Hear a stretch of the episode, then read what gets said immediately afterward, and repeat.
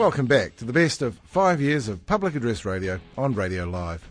We could fill a whole show and then some with the interviews we've done on public address radio with comedians. We've chosen this chat with Irish funny man Ed Byrne as a representative sample. Well, I was at the airport. I was at an airport. I was at Stansted Airport. There you go. There was a little kid there, right?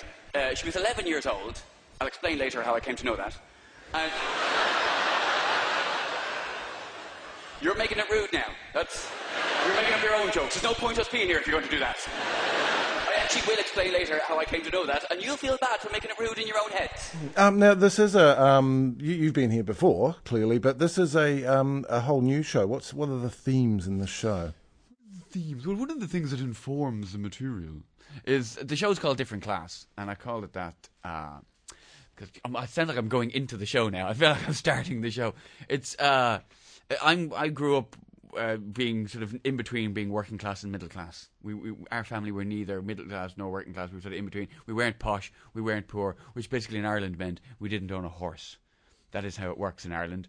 Perhaps your dad's a doctor and your mother's a businesswoman. You have a big house with a bit of land. Then congratulations, you can own a horse. Or if there's ten of you all living in a caravan, all on the dole, you can own a horse. Well, yeah, Anywhere in between, no horse for you. Yeah, I remember when when, when I had Irish mates when they lived in London. Um, yeah, the the South Dublin, North Dublin thing, and North Dublin, in the- I'm from North Dublin, which Right. in theory is, is, is, is the scummy part. it is, yeah, Yeah. and and you guys had different accents as well. Yeah, the south side's more kind of like that. It's kind of uh, kind of a bit more like Bob Geldof, you know, that sort of way of talking. Yeah. Right, and North is like you're talk, like you talk. Well, I normally. mean, North would be a bit more like that, you know. Jesus, You're that's sort of man. a bit more nasal, and yeah, and you also have to hit your S's. Pointy Smiddix, Tucker Crisps, Tony Rotmans, thanks. Well, I was wondering about this. I mean, as you you know, as you, you got married last year, how much of your material changes? I mean, when you start, you know how annoying people are when they have babies. Hmm. Is that a problem for a comedian? Have you met comedians who do get up and do an hour show about their children? uh, I've never, I've never seen one manage to stretch it to an hour. They'll say that they will. I mean, I'm sure if I have a kid, then the next show I'll do will be the baby show. I suppose that means that you pick up new fans, don't you? And you lose people. I mean, the people that loved seeing you talk about how you go to pubs and pick up birds and things like that. Yeah, well, I've, I've kind of feel I, I like that the audience has grown older with me, I guess, to a certain extent. But uh, like this show, I'm finding that the younger people enjoy the first half more, and the older people enjoy the second half.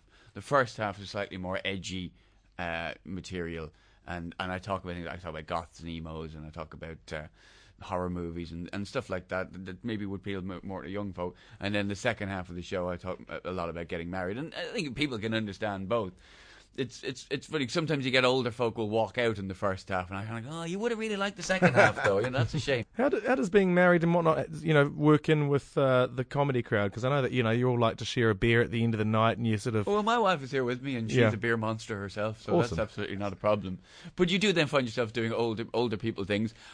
I got into Auckland actually um, nearly a week ago, and then the next day I've actually been tramping for the last four days. I just got back off my tramp uh, in the Wanga, uh, the, the uh, trail. Uh, I, I just tramped for three days. I got soaked on for four days and three nights. I'm really impressed. So I'm that, I'm like really impressed that you've picked up the vernacular actually, because if you say I've been tramping in most places in the world, They, yes, it think doesn't it's a bit mean odd. what. Yes, Yeah. the idea that my wife was sick on a tramp, we, we, people would think would think weird elsewhere. Whereas here it was like, oh, did she just eat some badly rehydrated, dehydrated food? yes, she did. Like hundreds of thousands of other New Zealanders, we loved TV3's Outrageous Fortune and were sad to see it come to its conclusion. But we were delighted to host co creator James Griffin for a chat about what it all meant. Well, James, thank you very much for joining us. Um, is it, has it been a sad week for you? Yeah, it has actually. Yeah, um, I, it's been a there's been a, se- a sequence of sad events. You know, writing the last storyline, you know, writing the last script, last day of shooting, wrap party, so on and so forth. But this one, yeah, it's the I'd like to say closure, but it's it doesn't feel quite closed, but it's pretty closed. Aside, uh, aside from the the wonderful cast and crew that you've been working with, it must be really hard to leave these characters behind. These these are your babies. Yeah, yeah, that's the that is the one thing that I, I do miss is um, really miss is the the um, having those those strange voices in your head and um, the pleasure of sitting down and writing them. Uh, you know, quite often writing is a fairly solitary struggle, um, but uh, you know, writing outrageous fortune scripts was was a doddle really because they just spoke to you and said, said the naughty things that you couldn't really say. So the characters have left your mind completely, and they're not still lurking there, continuing their stories. Uh, yeah, no, you kind of have to move on. Yeah. I did, they did briefly revisit um, uh, not so long ago because I had to write a, a, an extra scene um, for the museum exhibition, a 3D scene. So um, suddenly I was having to write these six of these characters all over again, and uh, yeah, it wasn't it wasn't hard going back. And and just thinking about the conclusion itself, it was a fairly neat conclusion. I, how how mindful were you of presenting a resolution than rather than leaving threads dangling as some other high profile shows have done? Well, the, if, uh, you know, just wind back in time. Um, you know, normally, I mean, this is the first television series I've ever been involved with in New Zealand where we have chosen to end it. Normally, you find out about it by being ignored, no one returning your phone calls, and then you, yeah, word filters through that no, we're not going to do another se- season. So we, when we first realised that we, it was, a, it was, uh, you know, in our wherewithal to to end it, we went through a kind of an interesting process. Um, but in the end, w- what we wanted was um, to present Cheryl as a strong woman moving forward, and that the sense that the Wests are out there still causing chaos. One thing we've always enjoyed here at Public Address Radio is the ability to interview musicians and then ask them to perform live for us at the end of the show. So we thought what a fitting way to end five years here at Public Address Radio with an acoustic performance from Julia Deans. I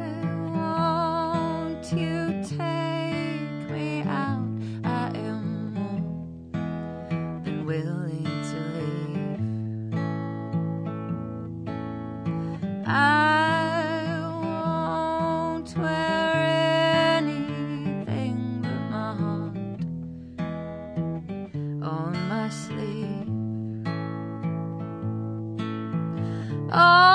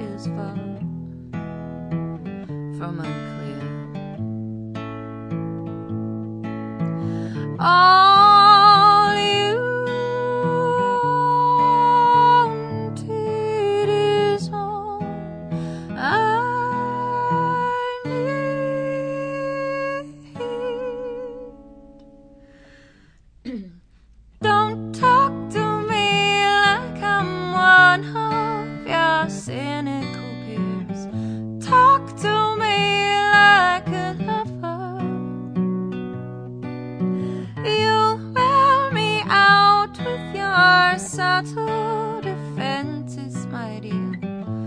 One day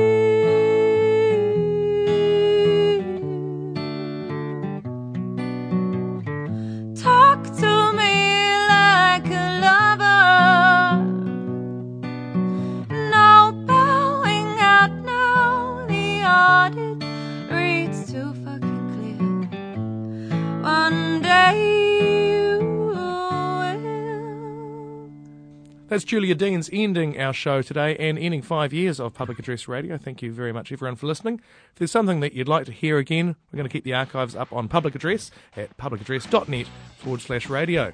I've been Damian Christie. And I've been Russell Brown. It's been a long time, and thank you, New Zealand On Air.